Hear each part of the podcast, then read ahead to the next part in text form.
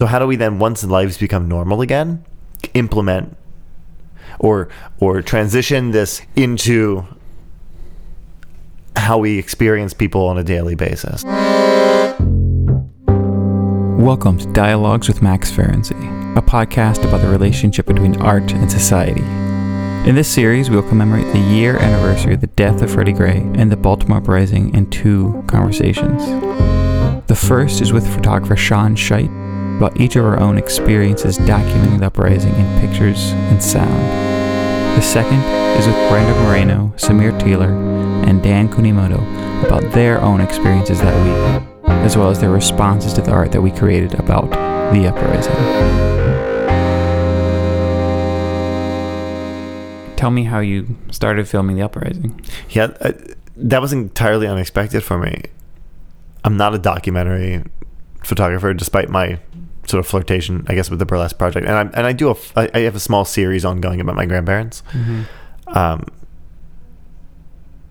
I was surprised. I don't. I something trickled, something burned inside me. It wasn't even a trickle. It was a burn.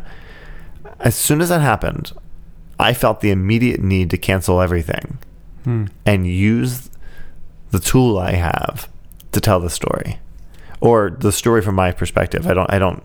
I don't even. Um, what's the word? I, I won't even dare call myself a photojournalist. I'm not. Um, I, I really respect what photojournalists do, but um, I don't think I am one. I, I won't hide the fact that I'm just telling the story from my perspective. Mm-hmm. Um, I'm not trying to reveal a greater truth. I just felt the need to get out there Mm-hmm. and um yeah, so yeah, I don't know. Talk about some of the moments that really stuck out to you during the uprising. Uh, one of my favorite photos to this day is we were we were on this parade route and I had been like just jumping along and running. I was exhausted. We're on Charles Street. Uh, no, Calvert Street. We're on Calvert Street, going north, and I think to the neighborhood the march was unexpected. Hmm. and there were thousands of people in the street. And I remember we were cutting through this intersection, and nobody complained. People were honking their horns in support, hands out the window, fist up. Mm-hmm. Then this young woman got out of the car, raised her fist, and in the other hand, she's taking a photo. and it just that that moment combined with like the best golden hour lighting, like ah, like I mean that was a moment Yeah. that for me, and and I blocked everyone el- else out but her. Mm-hmm. And of course, I guess you need the context of the other photos to tell you what she's doing or why. Yeah. But there's this look on her face of like, like act, like solidarity, like the seriousness that it was. It was in her eyes. Um, there's that photo, and then the one I mentioned previously, the woman crying, Mm-hmm. um, stood out from to me. This is a woman who said that she had never seen so many mixed races in her community standing up for Yeah. her cause, you know. And that that was really touching and she was like 65, 67, something like that. Um, and then even one of the, of the young black child with a white um, uh, National Guard. Yeah. Talk more about that. Um, it was really funny because it came off the back of like a lot of Facebook hate Mm-hmm. ab- about apparently the fact that I wasn't telling the right story by you know showing the police in a better light when really I had no agenda to show. I didn't want to. My grandfather was a police officer for thirty years. I wasn't going out to purposely shed them in a bad light or shed them in a good light. I just was seeing what I saw. Yeah. A lot of it wasn't good, but I was seeing what I saw, and there's a lot of complaint about it. Well, so oddly enough, and I, and I and I refuse to seek out good moments. I just I can only see some things, you know, and I Yeah. just sort of wanted to tackle what I saw without any plan. And so I go to the you know the rally at the at City Hall. I was just just walking up. I hadn't even started taking photos yet, and then there was this sweet moment. They spent maybe thirty minutes together. Hmm. Uh, you know, he was holding the child. He was giving high fives, and I, I thought, okay, I was like, well, I better capture this. you know, this will. Part. I mean, I, I can't lie. Part of me was like, well, this will show him. Yeah. Um, but it was really a good moment too. Yeah. That you didn't stage them. no, no, and you and you you did see the fact. I mean, it was what Nate Larson's uh, work did so well, Yeah. where he was sort of humanizing the big line Yeah. of officers and protesters by photographing them individually. Yeah. For me, it sort of it did show that they didn't want to be there. National Guard didn't. Want, they individually did not want to be there. Yeah. They were sleeping on the street for God's sake. Nobody wants to do that. Um, and of course the citizens didn't want them to do that but i overheard some of the conversation and the mother was talking about how you know she hopes one day her sons can be in the marines and, and i thought okay this is you know if, if this rally we shouldn't have to be a little bit more incendiary than i had hoped for but if this rally represents one thing hopefully it's this kind of future Yeah. you know um, it was nice to see less animosity Mm-hmm. at least between the national guard and uh, the citizenry Mhm. um, so uh, those photos really stood out to me Mm-hmm. more than college kids holding signs. Mhm. Like, you know, I, I did try. I, I will say, I did by the second or third day, I did try to like. That's enough of people holding signs. Hmm. You know, I want to find moments of people of people who may have signs in their hands, but that are real moments. Mm-hmm. So I, I did. I, I I did sort of say, you know, anybody can capture people. This is one photograph I have of about nine photographers all huddled together. Yeah, I was going to ask you about that one. The one uh, huddled together, and he's, I think, standing on 83. Yeah, and I, I so the it was sort of an unwieldy protest, um, disorganized. Nobody was really leading it. Mhm. So some tried, some started to go on 83, and there were about three copters following us, and men with guns Mhm. pointing at us, saying, you know, don't go down, don't you dare go down here. Mhm. And this one guy was the only one who sort of dared after after they got the whole group back from that tra- Mhm. trajectory to lead them onto North Avenue. They, um, or at least by way of like I think Mount Royal, but Mhm. uh, they tried to get him. Like he, he just stood out there, I guess, in Mhm. defiance. Well, I, I will admit, I was I was one of those people who who were out there photographing this guy, and he's great. I have I actually have that photo. I just Mhm. I don't share it um, of him with the sign. It's really epic looking. The prisons on the le- on the Mhm. left hand side, the highway, the copters are in the sky. Yeah. But then somebody said to me, "Look at all just all these photographers." So then I backed up. And I said, "Oh, look at all these photographers." it's a, it's almost like a, it almost became it became a staged moment essentially. yeah. You know, so I backed up and I just photographed the Yeah. the moment being made by photographers. Yeah, that to me, I mean, because I was out there interviewing people, uh, at least uh, the cleanup, and there are a lot of mm, a lot of other people with microphones. You know, Yeah, a so- lot of people with cameras. So, did you feel any pressure to distinguish yourself, or or I should like you know you're one of the many with recorders. Mhm. How were you different in your mind, or were you? I don't know. I wanted to be. Yeah, Um, I didn't want this to be a. I didn't want it to be a sideshow. I didn't want to be a circus. You know. hmm I didn't um like you like I wasn't planning on going out there. Yeah, Um I've been working on the larger piece uh, Dignity Before Bread for a while and it, you know it involved spoken word collage together with music and so that day after the writing when people are going out and cleaning and there's all these facebook invite you know meetups to clean up and like restore the city and it was such a you know we were all frightened and, and and traumatized a little from you know everything that was going down and that opportunity just to create community and do something good swept me up just like everyone else. And so i wanted to i wanted to document it. I wanted to find a way to express it in a way sometimes i don't think i'm very articulate. Yeah. I feel the same, um, but not about you, about me. Thank you. Um, and so sometimes, and because a lot of times, I mean, I do have some hard opinions about things, but a lot of times it's so much based on listening to people. yeah, I try to listen to as many people as possible and I, and use that to bring together my opinions. And so for me, you know, sometimes articulating things is hard. Um, and so that's like my goal, and I, I, that's what I kind of told myself yeah, was like, how do I not keep my, make this my angle? And that's what, what my difference was. I hope. yeah. Your your piece for me represents, for me personally, the lost hours I actually couldn't be. Mhm. I, I was at my great grand my great uncle's funeral, Mm-hmm. And I and I would, it, it sounds awful, but I, I just had the urge. I didn't want, I didn't want to be there. I wanted Mhm. to go and be where you were. Mm-hmm. At the I only reached. I got down there at like four or 5 Mm-hmm. that day for the first bit of it. Mm-hmm. Um, I, but I wanted to be there for the Yeah. for the cleanup. And so when I when I look at your stuff, I, I, I feel like I almost feel like I was there Mm. in a sense, Mhm. like among the crowd. I, I get that same energy from it. Good. It's like the missing hours, you know, for me. Um, but that, but that is interesting. The urge to, I guess you had the tool and you had the Yeah, you exactly. Had the, you I, I had the it. tool. I had yeah, and you had yeah, and It's almost like I mean, you may agree with this or not. It's almost like, well, you have this tool. The worst that can come from it is, well, I don't, I just don't use these photos, Yeah. or I don't use the audio. Yeah. No harm, no foul. mhm. Um, the best thing is that, well, you add your voice then to a dialogue. Hopefully. Mm-hmm. yeah, hopefully, yeah. and it's not just it's not just my voice it's a group of voices right, Right. and you it's interesting that you say you um you more remember that week almost more for, through your photographs i remember that week through my kind of staking out of the area Oh, that's interesting. so most of it was actually recorded. Most of the audio was recorded on that block uh, of uh, Pennsylvania Avenue and North Avenue, Mhm. right where right where that CVS that caught on fire, um, that the infamous CVS.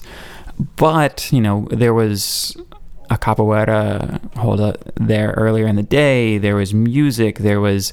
Um, So art projects. from what the yes, news was it was. portraying. It was really a. It was a cleanup. It was a festival. There's so many things, and so you know, I, I arrive. I parked a couple blocks away. I probably didn't get there till maybe two, Mhm. one or two, and so most of the cleaning was actually done. I mean, you know, it was a big mess from the night before, but people had started early in the morning, and there were just so many people there that it was. And you tell me any other city that has had that reaction. Yeah. I can't. I mean, again, again, we're at the behest of the media Yeah. controlling what we see, but Yeah, it was. I'd never heard of that before. It was so amazing to me. yeah it was such a it was such a beautiful thing and so i get there and the first person that you hear speak is actually a guy that had this big pallet of water bottles they were just handing out water bottles to everyone you know people Yeah. that mostly to people that had been cleaning all day um, one of the other guys had a you know like the dusk mask and trash bags and gloves and working. He was one of the people i interviewed.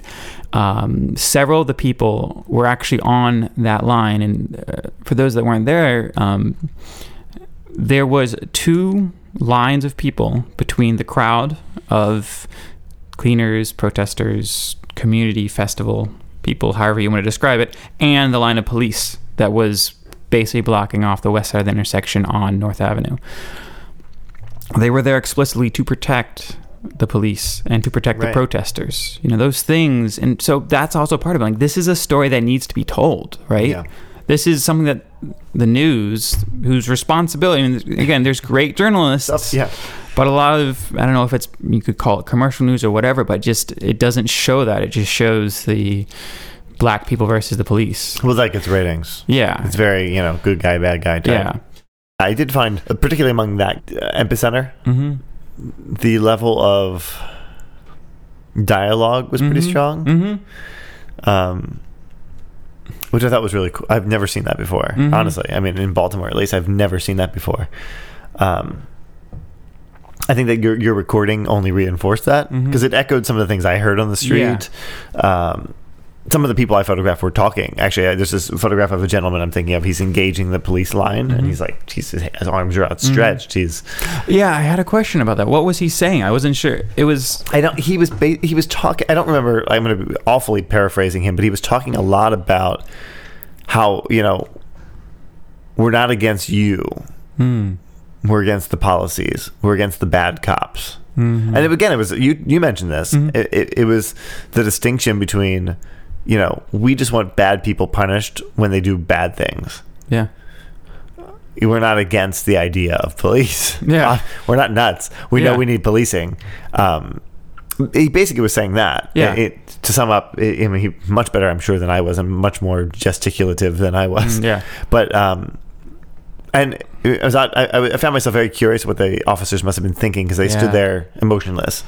That's that's the one thing. I mean, I tried even to get um National Guard to be interviewed for this podcast, but you know, understandably due to all the things happening, this is being recorded while some of the trials are happening. they weren't eager to participate because they didn't know how it would be spun or any of those things going on. But that's one of the voices I wish I had more of. I mean, I, the benefits of being in a protest, you can go up to people, and they're generally pretty open and you know tell me your thoughts. You I didn't feel as comfortable just approaching someone in the police line and be like, "Tell me what you think about this." Because to be honest, they probably wouldn't They would have answer, yeah. been able to answer, and it would just been kind of it would be asking them to do something I was pretty sure would have been out of their boundary.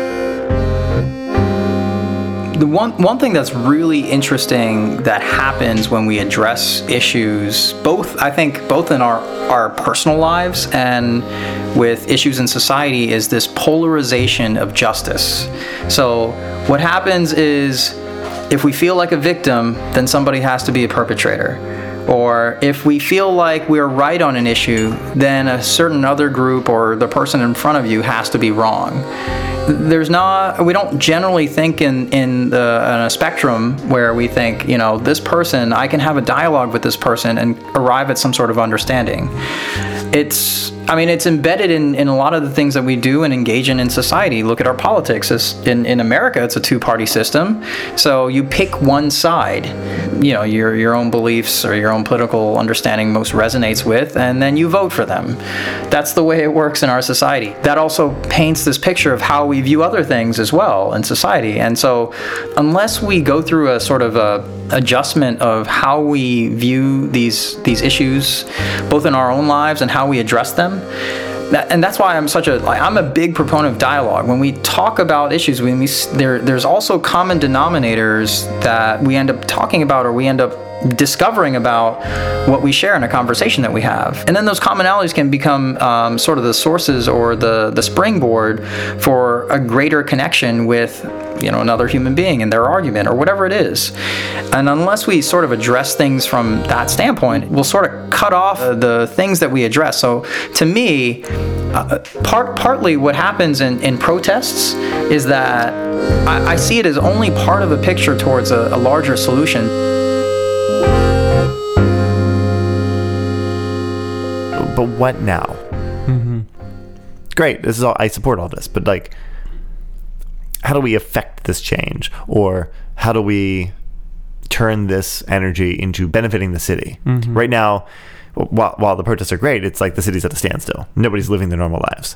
Mm-hmm. So how do we then, once lives become normal again, implement or or transition this into how we experience people on a daily basis. And I thought, well, that's interesting, you know, as far as like policy change and stuff. But it's more interesting to me is how how how do you choose to then coexist Yes. with others? And I think that's the bigger question. I don't know if the how we experience people on a daily basis is the words he used, but that's Now, definitely paraphrasing, but but that's that's how I think that specific question is the most important question, right? yeah, Um, how do how do we frame and how do we see the other? Because you know, I, I am a I'm a white guy who grew up in the county, and mm-hmm. you know, likewise. so my experience is much different. So, but so with all of this exposed to daylight and having been in the midst of it, how do I then go forth? Well, I think to be honest, that's that's the biggest question, and that's actually to how I view or what I want to do with some of my music. Yeah. Well, I see this as a direct relation to, I mean, you, your the phrase "dignity before bread" sums it up, Mm-hmm. and it sums up in contrast to what I said before about the like churches coming in just giving food, giving Mhm. sandwiches or whatever. That's good in the immedi- immediacy, but really, what's being asked? Mm-hmm. Dignity, human dignity is being asked. Mm-hmm. you know, if there was a modicum of respect towards Freddie as he went in, Mm-hmm. just as a human being, yeah, he may not be dead. yeah.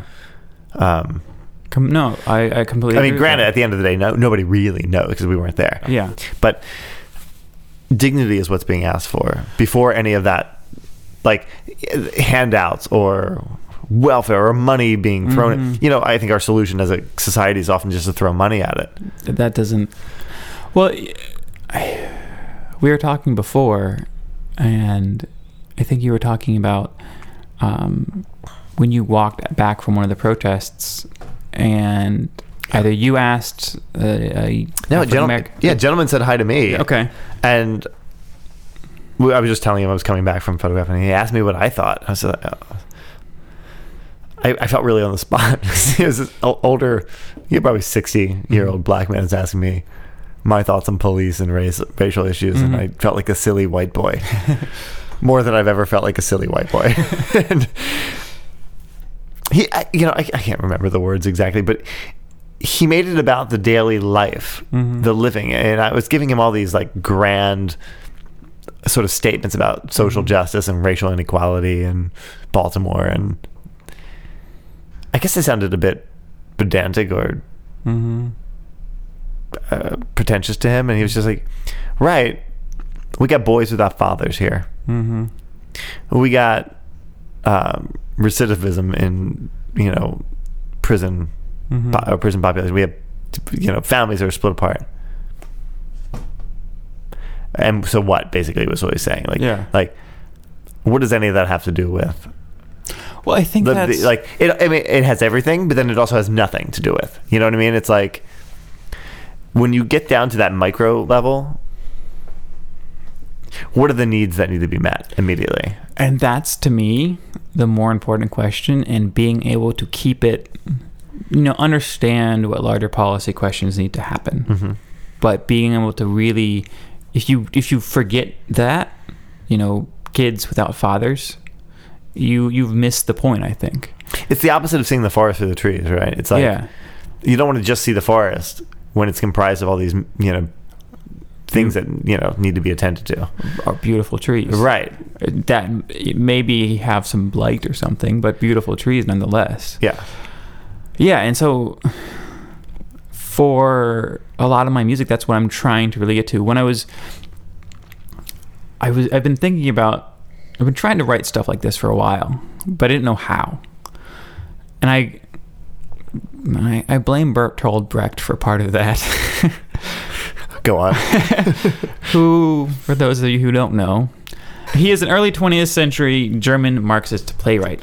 Um, a lot of his stuff talks about really like deconstructing a piece, um, having actors wear masks so you're not seeing it, and you're really looking at the roles. yeah. And it's very intellectual, and I want you to be intellectual. You can use theater to critique Yeah. the social situation. I like burlesque. Yeah. What? Yeah, but A bit more heady. a lot more heady. And that, for me, being someone who just is very analytic already, hmm that just didn't create good art for me. The music I try to write now is opposite of what my readings into Bertolt Brecht wanted me to do. Right? I'm not interested in, in what people's roles are. It's important to know that. It's important to know that that a police officer is functioning, has to enforce laws and policies that that person did not make, right? So it's important to know that. But what I'm really interested in knowing about is those humans. Yeah, uh, your your song did to me. Excuse me. What uh, Nate Larson's photos did, um, where he took this giant, massive lineup, or you could say, like, you know, just abstract even more, like what the what the gentleman was talking to me about on the street. Like this, you have these massive concepts, intellectual concepts about racial injustice and blah blah blah blah blah. You and and whereas Nate reduced the lineup to individuals. Uh, you've told stories tangential to other things going on in the world Yeah. that were sort of enlightening about those experiences, like the, the gentleman Muhammad, I guess, who set, set himself on fire. Um, that was very. There's always a mother, Yeah. you know, um, but we don't like to think. We don't like to think the Paris attackers had mothers. No. We don't like to think even gosh, even the Planned Parenthood nut job Yeah. had mothers, Yeah. had a mother, but they didn't, and and he does. So we don't necessarily. Uh, even more so when the race is involved. You know, Yeah. you, you have the gentle loner who was the Planned Parenthood attacker, Yeah. and you have the son of a heroin addict who was Freddie Gray, Yeah. as presented popularly by media. Um, so even that's skewed. But yeah, I think your stories within song did a very good job at um, highlighting that or like zooming in. You know, um, you Yeah. can you can get a little bit far removed intellectually uh, intellectually from things, where you start calling out everything and everyone, or just too heady about it, and you and you're not really focused on okay, great. Now we've discussed this in a policy forum. for blah blah blah. How does how do we pay our rent? Yeah. You Yeah. know, or how, exactly. or like how do, how do we actually change schools? And now, voices of the Baltimore uprising in How Baltimore Protests. What we're doing now today, we're really trying to get our people to understand. If the cops that's standing in front of us, that's not the ones we, we, we mad at. I wouldn't say it's I don't think it's an attack on the police. I think it's an outburst of frustration. I think it's an attack on injustice. The city and the state have not heard the people in the community. We're mad at the six officers that uh, killed the young man and it was wrong. Um, it may seem as though it is a, a direct attack on the police, but no. They're making the good cops look so bad. The bad cops are making good cops look bad. It should be no reason that a, a group of people that's supposed to protect us are hurting us the guy who did the thing is the one who writes the report. That doesn't make sense. and are injuring us and, and are, are continue to uh, marginalize us as a people. It's not fair. But the, the fact of the matter is, we're out here, we're cleaning our neighborhood. There were Luther King said that a riot is the language of the unheard. And they're angry about it. And their response to it is that they're tired.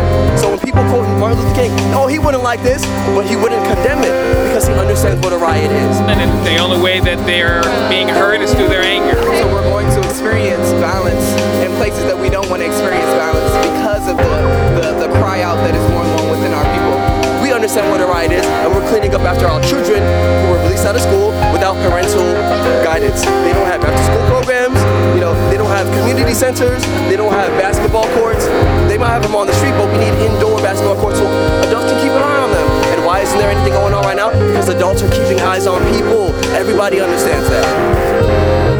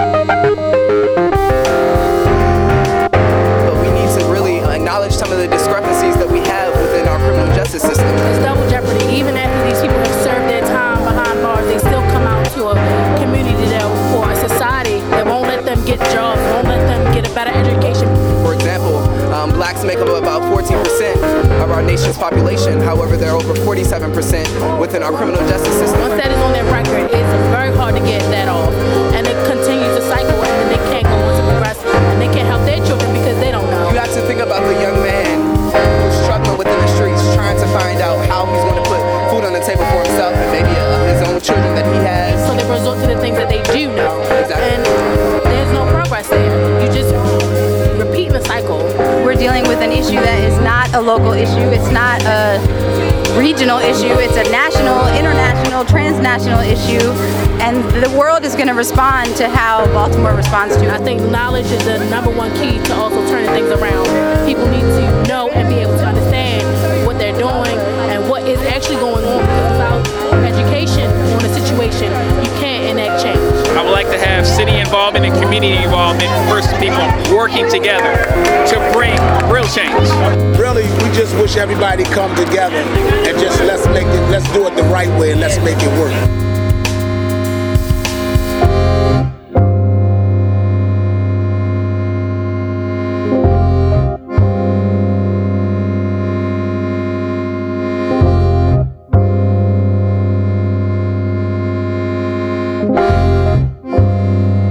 Everybody understands that, you know, and that's that's all I want y'all to know.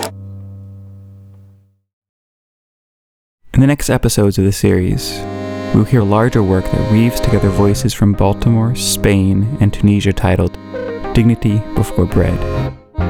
In addition to Dan's comments that we heard earlier, we'll also hear more of that conversation between him, Brenda, Samir, Sean, and I about their experiences during their uprising and their responses to the music. Visit maxferency.org to hear the musical works discussed and to see some of Sean's photos. You can also visit seanscheidt.com to see his full collection of work, to buy his book of photos from the uprising. This has been Dialogues with Max Ferency. Until next time, thank you for listening.